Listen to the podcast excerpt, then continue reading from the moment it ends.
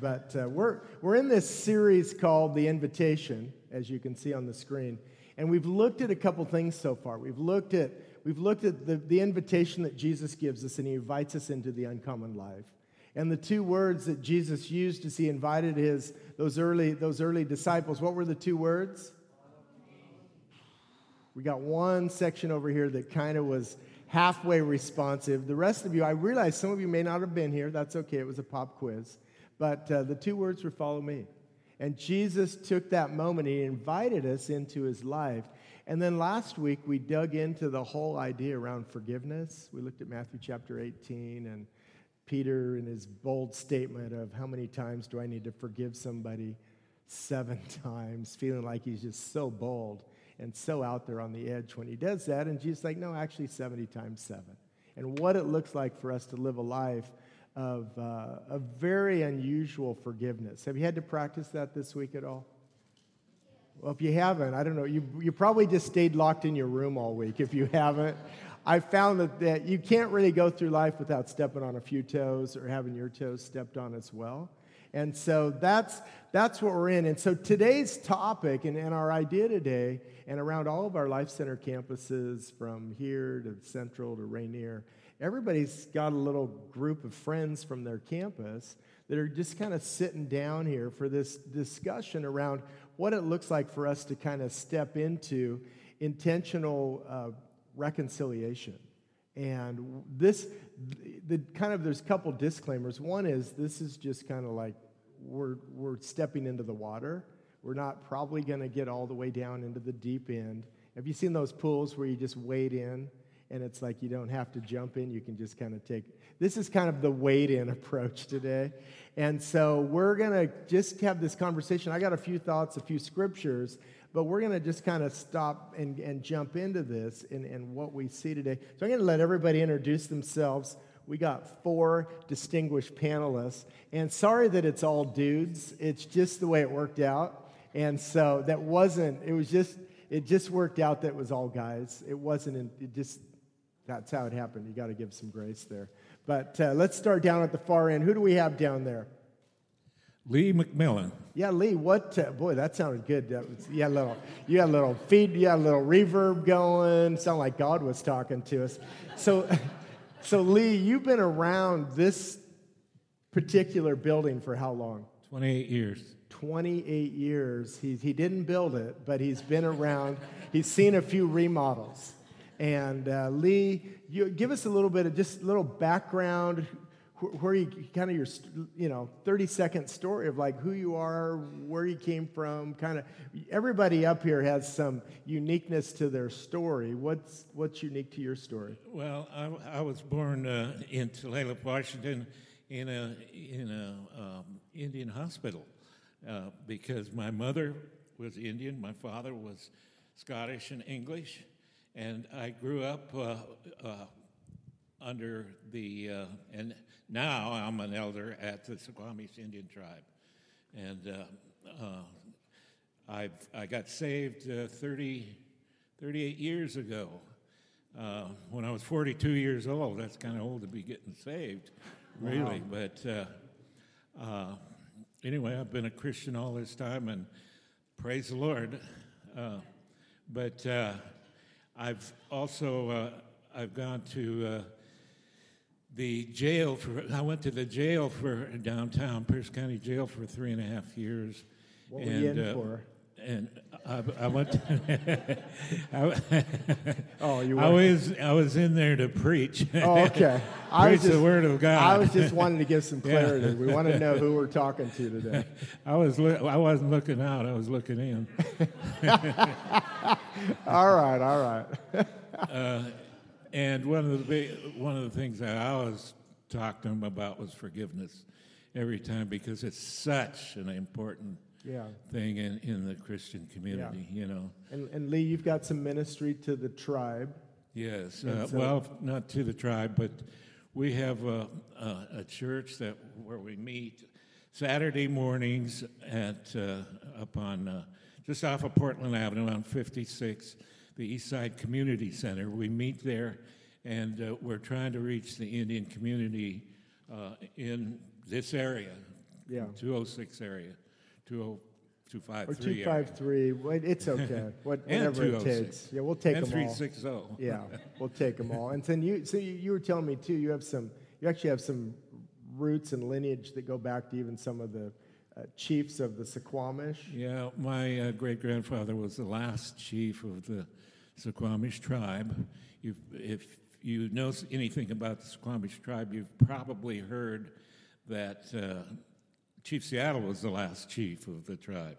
Not so. It, it's written in stone that my great grandfather was uh, the last chief of the tribe because it's on his headstone. And uh, um, Chief Se- him and Chief Seattle, anyway, were good friends, good buddies. They grew up together. They probably,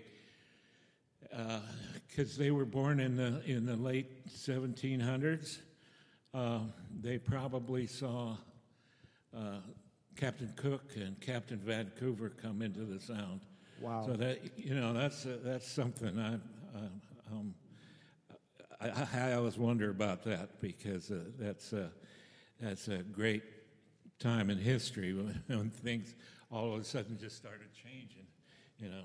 So anyway, Yeah, that's crazy. So next is, So my name is Isaac Yeras, and I was uh, born and raised in Puerto Rico. Um, lived there till I finished my high school in 1995, and then moved from this great party island to having you know having a bunch of friends and things like that. I grew up in the church, by the way, but you know if you've ever been in the island and if you've been to Puerto Rico, it's a very warm, not just warm with uh, uh, climate, but also people. And so, was born and raised there, and went from there after I graduated high school to Logan, Utah which is if you've been to Logan, Utah, it is not considered a party town. It was that was like August of 1995, and it was 85% Mormon, uh, predominantly uh, predominantly a white community, and uh, so yeah. Uh, fast forward from there, I was there for four years. Then uh, joined the military, United States Air Force.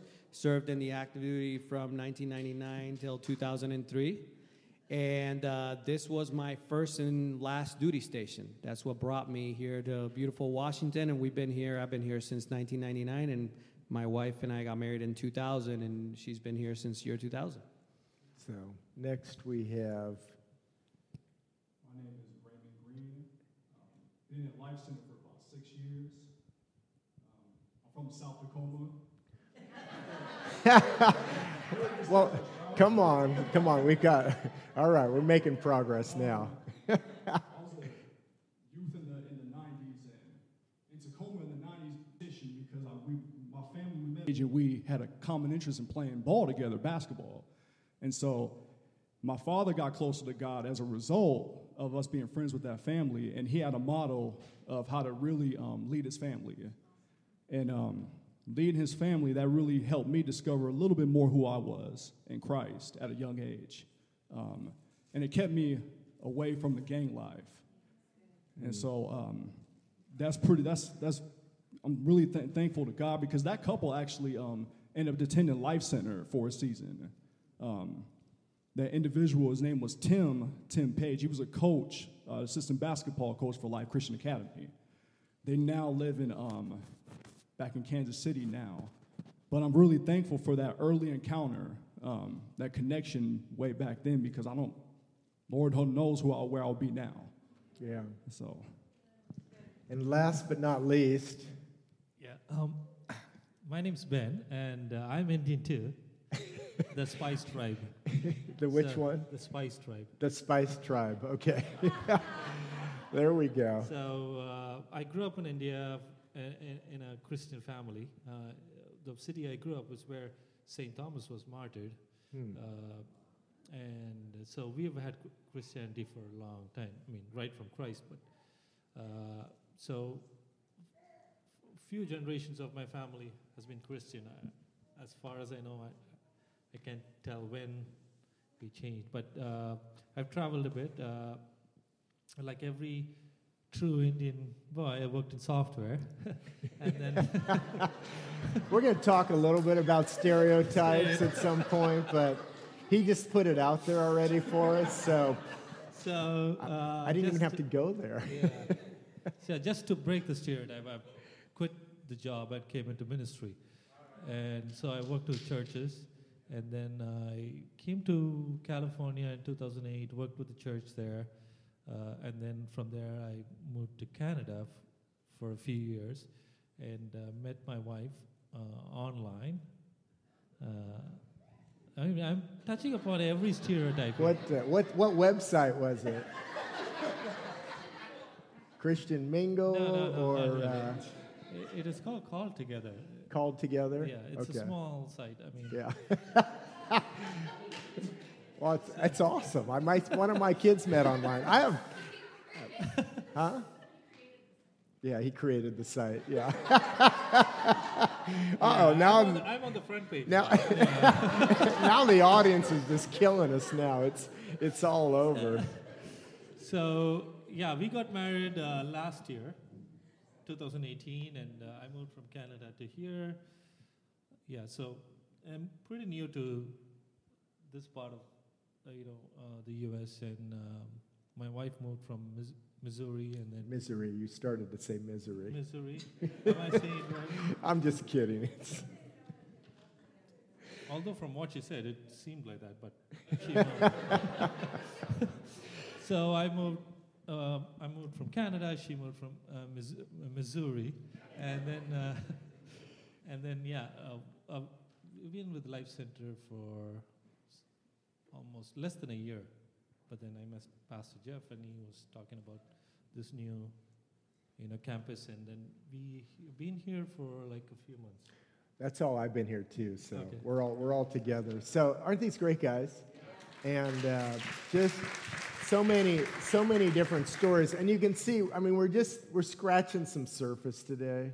Like everybody's got a story. You all have a story. We're we're together collectively telling a greater story of, of God's goodness and God's greatness. But but he he works through each of our stories, which I think is fascinating.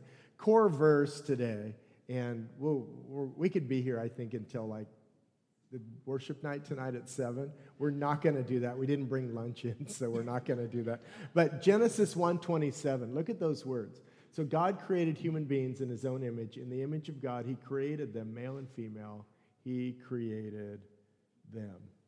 A significant verse. And just, you don't, guys, we don't have to go down the row or anything, but anybody have a thought? Why is that? Why is that so significant that God created human beings in his image? all lives matter. Um,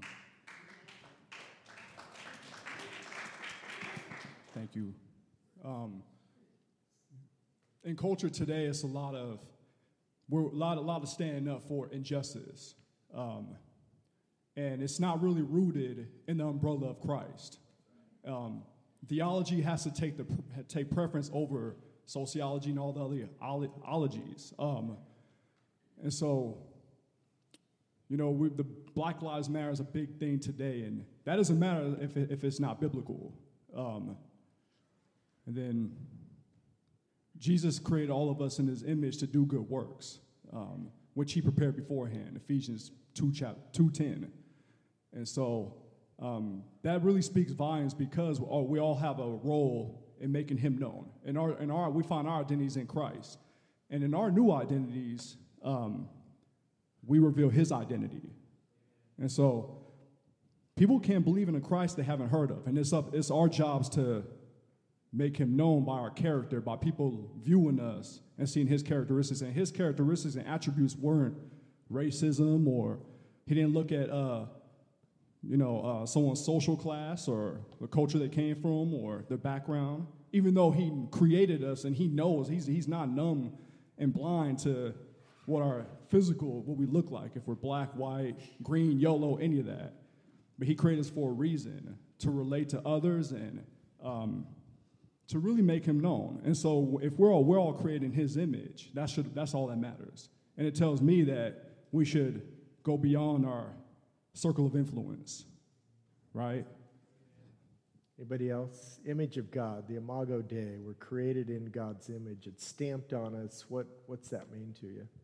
Well, uh, one thing that's definitely false is a lot of people think that only white people can be racist, you know, but uh, uh, because they're racist against people of color. That's not true. Anybody could be racist. I, I know that for a fact. Uh, uh, many in the Indian community, there are many that, that hate the white man still for all that they've done against the Indian community, and some places still are doing. But uh, when I was when I was young, I remember I too, we were at war. This was Second World War, and I hated the Japanese because we were at war with them. You know, but I did. We were at war with the Germans too, but I, I didn't hate them because we had a family of Germans people that in our neighborhood. We didn't have any Japanese people, mm. but uh, uh, I have today, even uh, even today, I'm still friends with that family, and uh, but I I learned that hey, why hate the Japanese people? Uh, they're made in God's image too you know? And we're all we're all human beings. We should all love one another. And that's what God has is teaching us is to love one another. So anybody else the image of God? We got yeah, okay. I would I would second exactly what Lee said because uh, growing up in Puerto Rico, it, it, I mean, we we have we can you can be Puerto Rican and be like as pale as you, Jeff. Thank you. Or Thanks.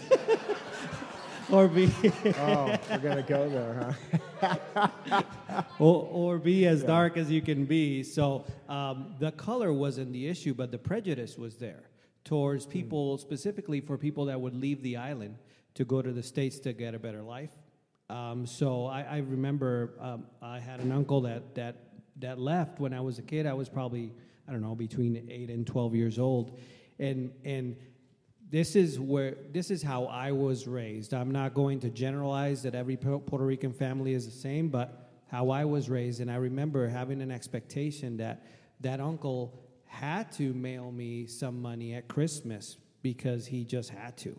And when, as I got older, and the Christmas card stopped, it was just kind of an entitlement that I felt like, oh, if you're there, uh, you you should you should be sending us money. And then as I grabbed that flight in '95 from Puerto Rico to move to Utah, um, it, it, just I just felt like kind of had a chip on my shoulder about you know everybody is against me. But then you join the military, and you're in basic training, and you have to give your life, if you will, to the person, the next person that's bunking right by you on your right or on your left.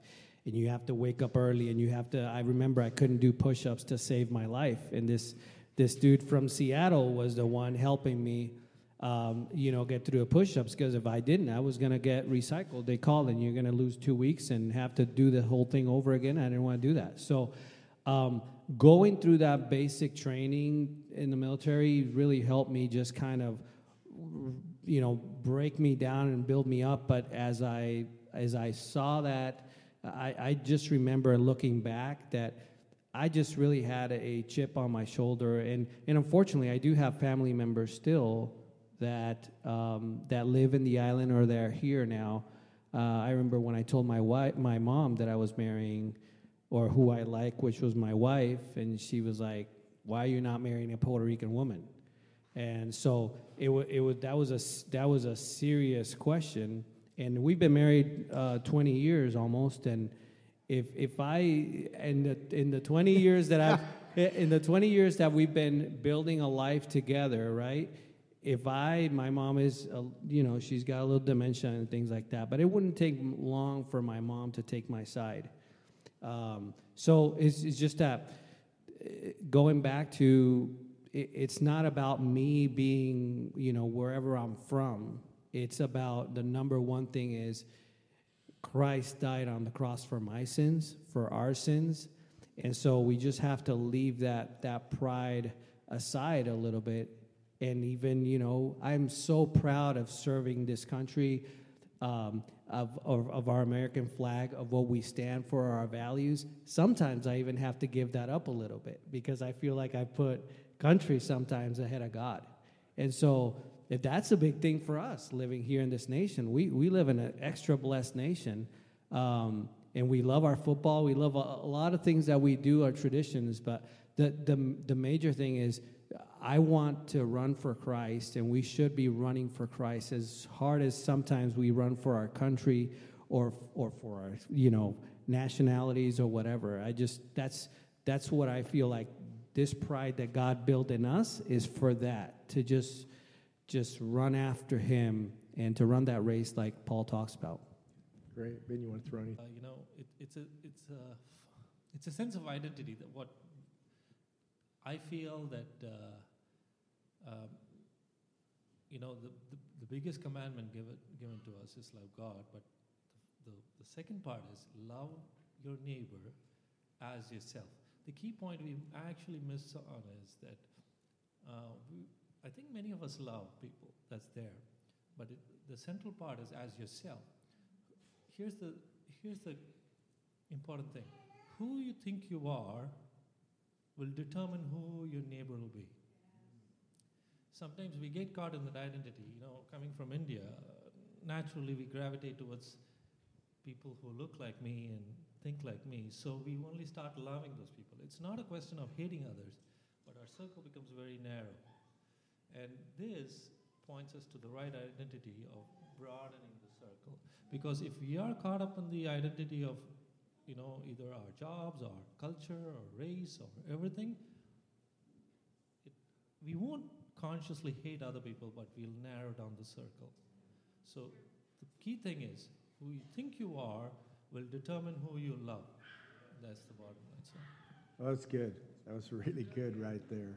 So, couple, our, our big idea kind of ties in with this verse is simply this since we were all created in God's image, there's no room for racism in the kingdom of God. It's interesting if you look at your at our DNA match, anybody done 23andMe or any of those things, 99.5% they say of our DNA is all in alignment. The differences of any of us in this room is 0.5. So, isn't that crazy? 0.5 is what makes the distinction. So when you think about that, we have way more in common than we don't have in common. When it's 99.5, I would have loved that grade on a test in school. Huh? Anybody with me? You know, it's like, yeah, I would have loved that. Those really much better than those 76s and 70. You know, yeah, careful, careful back there. Yeah, you were just right up there, weren't you? Top of your class. Okay, yeah. So, but but we live we live in a culture of us and them.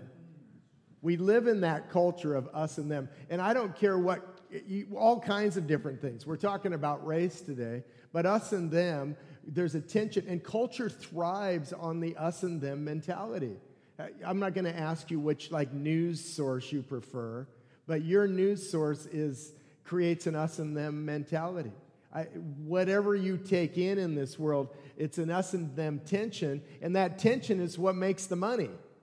The tension is made in the money of us and them. And so culture is doing everything possible to pull us down into this us and them. Uh, I was reading a book, and Tyler shared a chapter with us out of this book, and it's called The Third Option. See, us and them is option one and two. The third option is defined as the option of honor, kind of what you were saying, kind of what's been shared already, honoring what it is that we have in common. It's a, it's a culture of honor. And, and, and, and sociologists have this, this phrase and they have this aspect of, of what's called grouping. And we all, you, you talked about some of the, you've all kind of mentioned groupings because there's all kinds of groupings. Think about the groupings just in this room right now. Uh, any women? Okay, there's a group. Any men? It's okay, guys. You're, it's okay to be. It's, it's okay. I'm not. It's not a trick question. Any uh, any any mothers? Okay. Uh, any you know, but you just start going. There's fathers. There's mothers. There's there's people that are under 25. There's different. Our culture has generational categories of people. We got some builders in here, and we got some boomers in here, and I don't know, busters and Gen X and millennial. I don't know. There's, but our culture does all of this thing to create groupings for us. And whatever group you consider yourself in, and it's multiple groups, all of a sudden that becomes your in group. You, you have identity. You, you see that. You look for that. And, you know, it's like, oh, I see people from India. That's an in group. There's a, there's a pattern of activity or there's, there's interest and there's all these things. And you understand your in group, but you don't understand your out group. And, and so all of a sudden, you, you give, there's all kinds of things that happen when we have an in group. We, we, we, we go down a pathway that the in group gets some, it gets, it gets some kind of uh, it gets it gets it gets some pathway here because your in group is an in group you're comfortable with your in group you spend time with your in group you're, you're more patient with your in group you give i was listening to another podcast this week from a, a secular standpoint but it was all about the benefit of the doubt. You give the benefit of the doubt to your in group but your out group you don't there's no there's no benefit there. You hold back on that you, there's more grace. You communicate easier. You, you just make an assumption you'll get along easier. You're willing to go out of your way. All the assumptions are positive to your in group, but when it comes to your out group, now all of a sudden everything, all of those things just become the opposite. And so there's a tension for us when we think about the in group and the out group bias because all of a sudden I'm positive to one group and I'm negative to another. And where, how about in your life? Like in group, out group, positive, negative, assumptions you've made, anything you guys want to throw out there? That was a weird question. In group, out group, just places, times you felt like, well, this is my in group, times maybe where it's like, wow, that group didn't really know me, but all of a sudden they put me in the out group. My senior year, um, I transferred to Bethel High School, and Bethel is a lot different now. Um, it's a lot more diverse, but um, in 2002, um, I revealed my age a little bit. Um, but um, a pup, young pup. I'm getting some experience. Um, when I went out there, um, there was maybe about 40 African American kids that attended the school. And I went to school at Mount Tahoma and Clover Park before that. Way different. So when I got out there, it was like a culture shock to me. You know, a lot of cowboy hat wearers and big trucks driving over curves and stuff. I'm like, what is this? And, and so I consider myself, well, the out group really. So even lunchtime, I would skip school. I didn't want to be around anyone because it wasn't what I was used to. And so um, I had the assumption that they wouldn't want to talk to me. The way I speak, they're not, they can't relate to the way I speak. Everyone here speaks like Sweet Valley High. Everybody remember? Anyone remember that show? right? I wouldn't admit that I watched it, but I didn't watch. I just knew a little bit about it. okay. And so, um, probably about this second semester, I started to gravitate more toward the kids that were African American. You know, so I can be comfortable. Um, and you know what I think about is I, I just think about John chapter 4. You know, the Samaritans were the out group, right? When Jesus went and um, had the encounter with the Samaritan woman. And he asked to drink, drink, get a drink from her cup. And see, he sent his disciples away to get him food, but Jesus knew he wasn't going to need to be fed by that type of physical food. But he knew that his disciples would be racist. Like, why are you, why are we talking to this Samaritan woman? Even the Samaritan woman, why are you, why are you asking to drink from my cup? You know, a little, little bit of history. I mean, Assyria invaded Israel as part of God's judgment. And so they kind of interbreeded. And so the Samaritans were considered unclean. But Jesus wanted to kind of nip this. You know, there's no room for racism.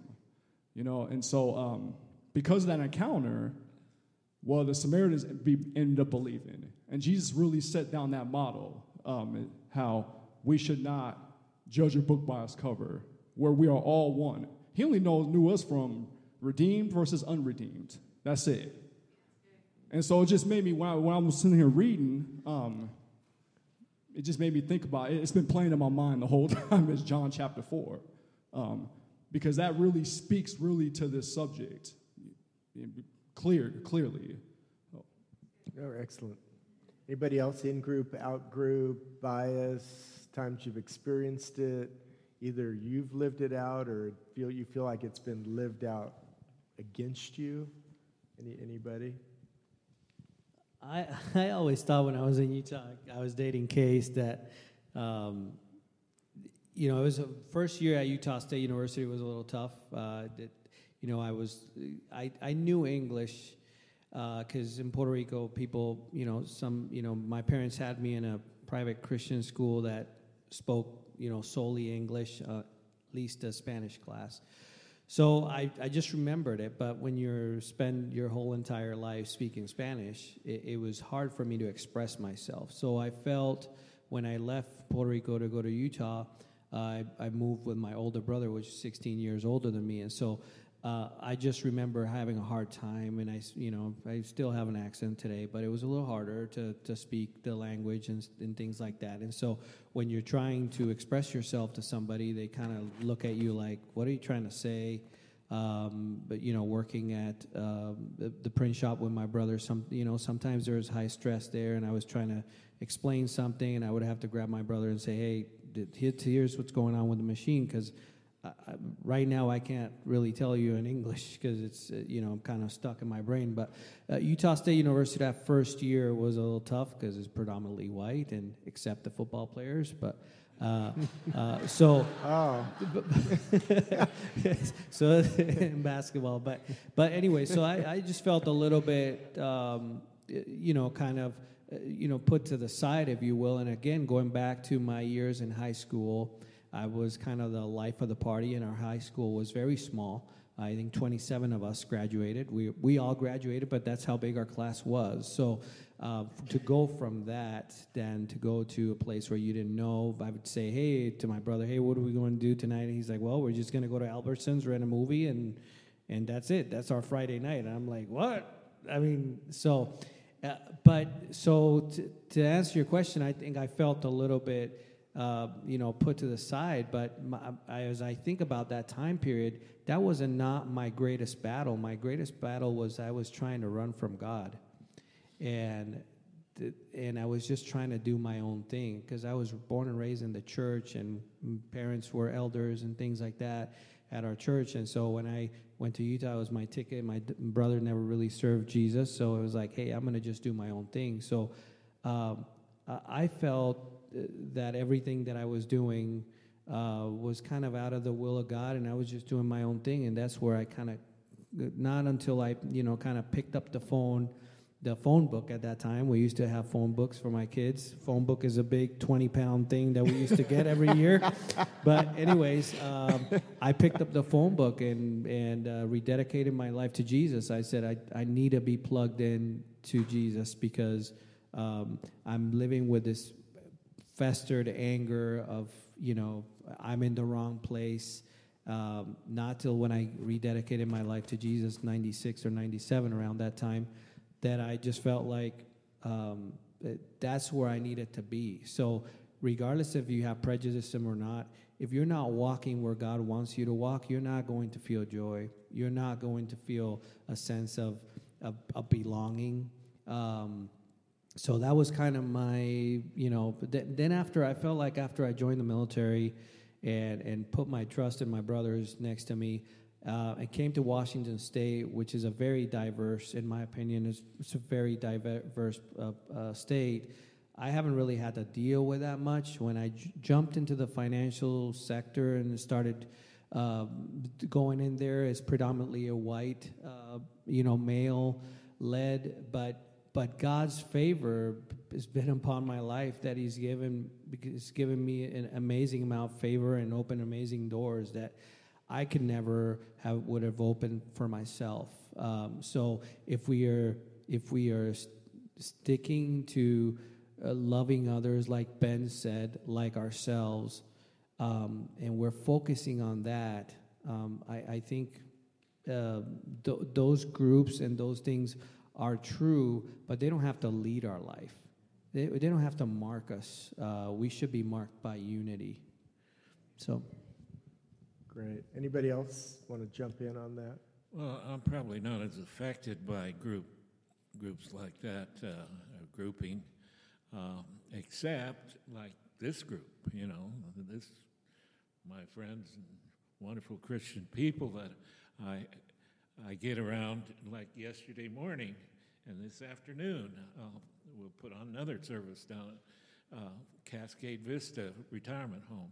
So the only other group that that isn't uh, uh, a Christian group uh, that I uh, get around is uh, the handball group because I'm a handball player and I go to the Y and play, and it's a large group. It's, I mean, I know people all over the world actually uh, that play handball. So, uh, and they all know that I'm Christian, and I make sure they they know that. And uh, After you beat them, or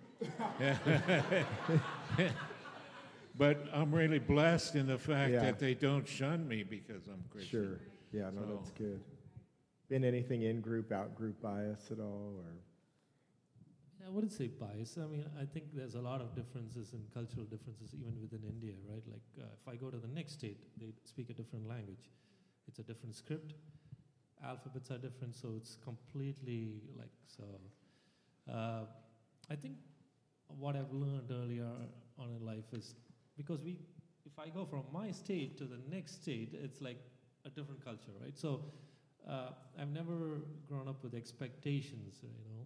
And when I came to the US, uh, people always ask me, Did you have a culture shock? I said, No. I said, How come? I said, I, I, I didn't expect, I expected it to be different. So why would I have a shock? right? So it's like you, it's like for me, it's very adventurous to go a new place and see something different. So. Sure. Yeah, a couple couple things here. We're gonna we're gonna wrap this up. We're gonna end with communion. And is the communion up here, Steve? You might run down to the kitchen and grab that. Steve's gonna go down and get it. A couple things in, in this little video I was watching this week. I thought he had a, a couple really cool thoughts, and I just want to wrap up with those. And we're gonna uh, receive communion, and these guys are gonna pray over us and stuff. But a couple things, just some next steps. Uh, one one was this was just to acknowledge your blind spots because we all have blind they're- that's why they're called blind spots we have we we all carry a social narrative and as we carry that that story defines how it is that we see the world you can't avoid your social narrative it's part of it's part of what we are just a simple illustration how many uh, how many right-handed people right-handed people how many left-handed people all right, we got to stick. uh, look, all right, here we go. Now, there's, there's. Have you noticed left-handed people? The four of us in the room. Have you noticed that it's a right-handed world? It's like when you go to school. If there's a desk with the built-in desktop, it's on the right side. If you uh, if you get go to a golf shop, all the clubs in the golf shop are right-handed. If you go to buy a catcher's mitt, they're all right-handed for a right-handed person. And so there's no left-handed catchers in the major leagues because they can't buy a mitt.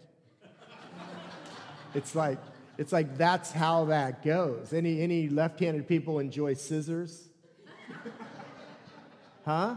Like like when I'm a kid, I what the rack we had in elementary school was like 28 pairs of these silver scissors, and then the 29th pair had this green vinyl on the, on the little rings of it, and on it it was stamped lefty. Huh? Like, hey, it's one of those lefty pairs of scissors. See, folks, it's, a, it's, it's called right privilege.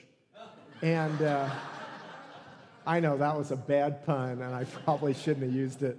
But I'm a left-handed person, and I, I get it. That was, but, but, but, but acknowledge your blind spots. What does it look like to walk in someone else's shoes? Uh, a second quick thought is simply this: no more those people. How about renaming everybody as a brother and sister? We're 99.5% the same. Folks, you can't, you can't get off on that 0.5%. This is a brother and sister culture. We, you, you said it love God and love your neighbor. Who is my neighbor? Everybody. Everybody. And what if you name someone less than a neighbor? Then you've made it okay to treat them in a different way. So everybody is your neighbor. You know, Mr. Rogers had it right. Won't you be my neighbor? I mean, but th- there was a, there's a point to that Before you begin to criticize, you have to understand. It's about how you speak about people, how you pray about people, how you refer to people. Once they're your neighbor, there's a lot of things you're not going to allow to take place because they're your neighbor. And you've got to begin to figure out where it is that you've got to give your in group love to somebody that you might consider in your out group. And you've got to acknowledge that your brother or, or sister's color, you see, every color has a burden. Every color has some challenges to it. And, uh, and as you have conversations, you can view every conversation as kind of a, a consultation. Like, tell me, help me, learn. Can I learn from you? Can I learn? Teach me something here. I don't know. I didn't grow up in South Tacoma. What can I learn from Ray? I didn't grow up in Puerto Rico. I didn't. I don't have a heritage that comes from India. I'm not part of the, the, the tribal influence here in this region. I how tell me, teach me, give grace. You ever said something stupid before? If you haven't, it'll happen later today. And so it, it, com- it happens. What does it look like for us to be people of grace? What does it look for us to be people like, I'm going to give the benefit of the doubt there? That was really a stupid thing you said, but I'm going to go ahead and give you the benefit of the doubt and let's work through this. I, that was something stupid I said. Will you forgive me? Teach me. And so there's so much here for us to learn. This is just the beginning of the conversation. Did you enjoy these guys? I mean, they were they were amazing. And if you want to jump up to the keys, that'd be great. And I got a, I got a couple verses, and I'm gonna have these guys pray as we receive communion today. Paul, Paul had a couple spaces where he wrote some, I think, some significant words. One of them is 1 Corinthians chapter 12, 13. It's going to pop up on the screen. And it, and it simply says this some of us are Jews, some are Gentiles, some are slaves, and some are free. But listen to this. But we all have been baptized, what? Into one body. By what? By one spirit. And we all what? We all share the same spirit. What part of that do you not understand? Do I, I, I mean, there's some words in there. The, the word all comes out a couple times. All means all. It's not like some. There's a difference between some and all. This is all. All have been baptized. All share the same spirit. Huh? And so I'm going to invite these guys. They're going to serve the communion elements to us. And hold on to them. We'll, uh, we'll receive it together. And I want to I want to read another verse as they're serving this. Paul in 1 Corinthians chapter 10. Uh, chapter 11 gives us kind of the formula around baptism. And uh, but verse, verse, verses 16 and 17, look at, look at what's said right there. And, and we wanted to serve today just really that the elements in the not in the cup form that we have to wrestle with, but just in this space here, because look at look at what it says right there. It says, when we bless the cup at the Lord's table, aren't we sharing in the blood of Christ? And when we break the and when we break the bread, aren't we sharing in the body of Christ? And though we are many, though we are different, though you pick whatever you want to put in the many category, we all eat from one loaf of bread. I didn't think this was one loaf, but it, it was one box of crackers. But we all eat from the same box of crackers. We all eat from the same loaf of bread. And what do we do when we do this? It says we're showing that we are one body. So this communion that brings us together, and it's the one of the two things we do together as a church universal. It's bringing us into this space that shows us one body, one body, one team here. It's called Team Jesus. That's what team we're on. You guys brought that up a couple times today. Just that we are on Team Jesus. it's not like he hasn't picked us. He's like, I'm selecting teams. I have one team, and it's Team Jesus. Are you, are you in? And that's what the communion table represents for us. It represents that moment that we stop and just say, hey, I'm in. One body, one bread. We're all together here. This brings us together. And uh, I think that is so incredible. And so, has everybody been served? And so, we're going to we're going to receive the bread. And one of you guys gets to pray for the bread. And so we'll go with uh, Ben. Ben, you can, as we receive this today, just, just bring us into that space of what this represents as we receive the, the, the bread and the body of Christ.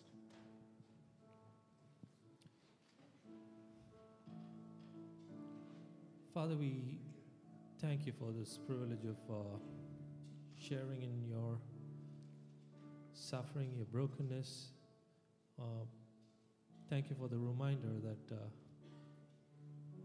you've taken all the brokenness of the world and our own inherent brokenness, Lord, on you, just to make us completely new and completely different uh, creatures that we you intended us to be when you created us.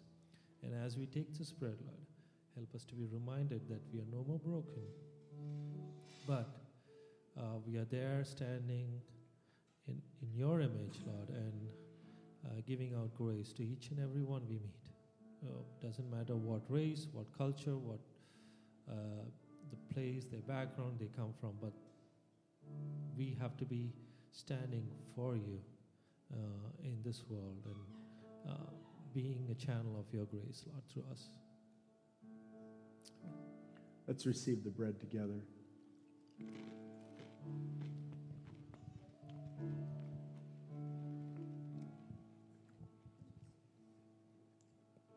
He also gave us the cup. He said it's the new covenant, it's the new day of coming into that relationship with me. Isaac, would you pray over the cup? Jesus, um, we're thankful for the blood that you shed. I sometimes think, what were you thinking? Were you thinking about me when you were hanging on that cross? You were thinking about us. You were thinking about our darkest hour and how you were taking that and standing there before us uh, so that we could be free. So we thank you for your precious blood, and we're sorry. I'm sorry for every way I've taken it for granted. Please forgive us. Lord, we want to run the race for you. Your word says we want to run the race to win. And it's to win souls. And it's to get people to know you. There is no greater gift given to us than you, Jesus. And we thank you. Father, I thank you for sending your Son to die on the cross for our sins.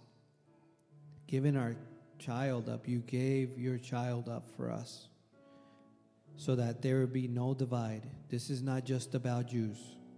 This is about Jews, Gentiles, every color, every race, every nationality, every background mean the world to you. That's why you say that that pastor goes out there and gets that that shepherd, he goes out there and he gets that one and leaves the 99 behind. And you have done that with every single person represented here today. And we thank you for that. Thank you for the sacrifice that you've made. Thank you for this cup. We're so thankful. In Jesus' name. Let's receive the cup together.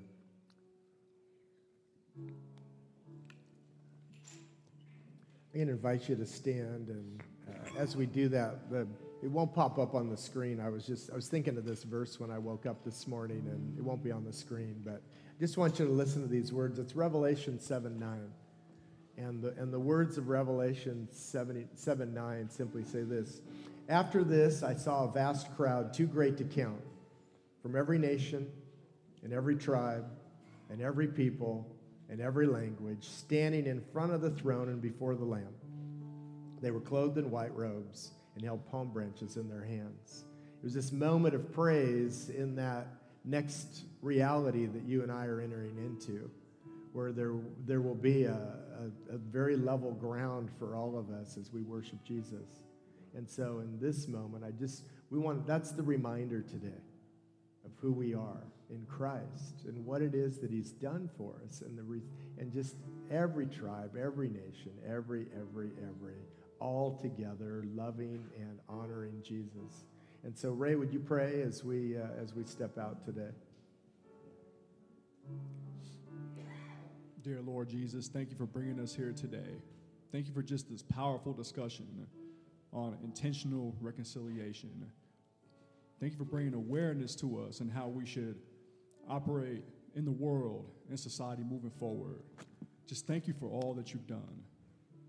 Thank you for redeeming us, um, pulling us out of the graveyard of our sins. We were separated from you, Jesus, but yet you brought us close to you. You left us with your Holy Spirit to give us access to you. Just want to say thank you for all that you're going to continue to do. Thank you for allowing us to be part of your body, one body. We all play a vital role. Doesn't matter our race, our upbringing, our status. All that matters is our love for you, our unbreakable love for you, because you have an unbreakable love for us. And that's how we ought to love others. Just want to say thank you and be with us as we depart this place and just allow us to have a blessed week walking in our true identity. In your name, we pray. Amen. Amen. Let's give these guys a hand again. And uh, don't forget, we will be back here tonight at 7 just for a little time, just to soak it in. And so we'd love to have you join us again. So thanks for being here this morning. Thanks for a couple extra minutes as we could share in this theme today. You, you need to meet Ben's wife. She's a, a